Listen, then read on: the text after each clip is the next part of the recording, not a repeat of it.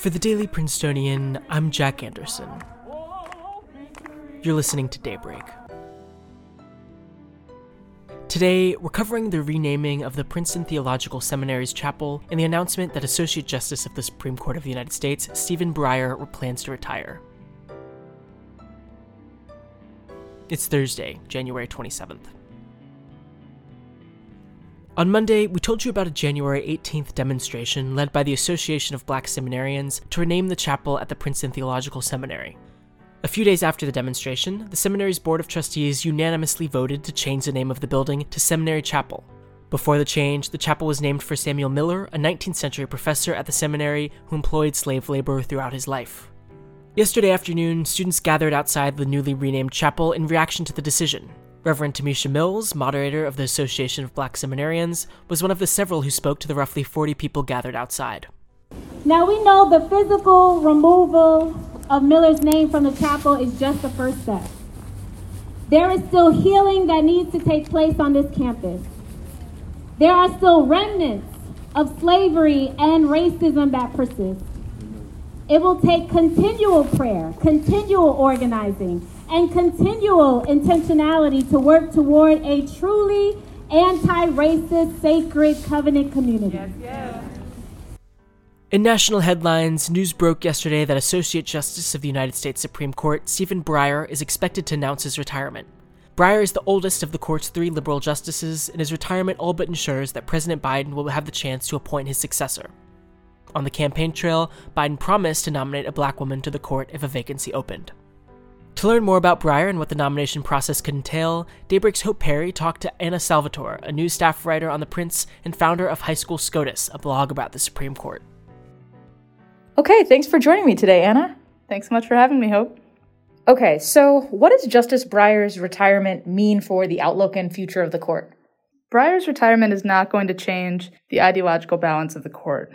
When he is replaced by a liberal successor, which seems really likely, then there are still going to be six conservative justices on the court who can hold a majority, and three more liberal leaning justices. But still, it's, it's quite notable that there's going to be a new liberal voice on the court at a time when the conservatives are increasingly emboldened and willing to take on controversial cases. Just this term, in a case called Dobbs, they're considering whether to overturn Roe versus Wade. They're also considering whether states can impose strict limits on carrying guns, and they just agreed next term to hear a case about affirmative action. This is a real conservative renaissance for the Supreme Court, and now that Breyer's retiring, there's going to be a slightly stronger liberal wing. Okay, so who are the main contenders to replace Breyer, assuming that President Biden is able to nominate someone and get them through a Senate confirmation process? There are two main candidates to replace Breyer. We know one characteristic that they'll have, which is that they're almost certainly going to be um, black women. That's something that President Biden promised on the campaign trail in South Carolina. It's, it would be extraordinarily hard for him to backtrack that. So, one of the options is Ketanji Brown Jackson, who's a judge on the really powerful important D.C. Circuit Court of Appeals. She occupies the seat formerly held by Merrick Garland. After serving as a federal district judge for almost nine years, she was Senate confirmed to the circuit position last year by Biden. And the fact that she's already gone through the circuit, um, or rather gone through the Senate confirmation process, makes it more likely that she could go through quickly again. That's a real plus in her favor. The other option, whom I think is most likely to be appointed alongside Ketanji Brown Jackson, is a woman named Leondra Kruger. She serves on the California Supreme Court and she is six years younger. She's 45 years old, meaning that she could serve on the court for quite a long time. Um, she attended Harvard and Yale Law School, clerked for Justice John Paul Stevens, and also worked as an assistant solicitor general in the Obama administration. Both of these picks are eminently well qualified, but I think Ketanji Brown Jackson is just slightly more likely a nominee because she's been Senate confirmed already. Got it. Okay, so just a last question to sort of wrap things up. How do you think people will remember Justice Breyer? Like, what is sort of his legacy? What's he known for, for being on the court? That's funny because in public polling over the past 10 or 15 years, Breyer has been consistently the least known justice on the Supreme Court by far.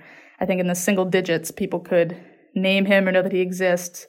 Oh. But he will have an impact um, going forward. I think perhaps in large part because of his death penalty jurisprudence. Throughout his time in the court, he was a moderate liberal voice, but increasingly he became an ardent advocate for overturning the death penalty. He thought it was very likely a violation of the Eighth Amendment, meaning that it was cruel and unusual, the way it was applied and the way it left people strung out on death row, many reasons. So that was notable. Awesome. Well, thank you again for joining me, Anna. Thank you again for having me. Daybreak will continue to cover the story as it unfolds. Today, expect sunny skies and temperatures to get up to the low 30s in the afternoon. That's all for Daybreak today.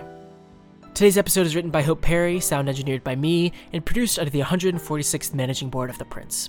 Our theme was composed by Ed Horan, class of 2022. For the Daily Princetonian, I'm Jack Anderson. Have a wonderful day.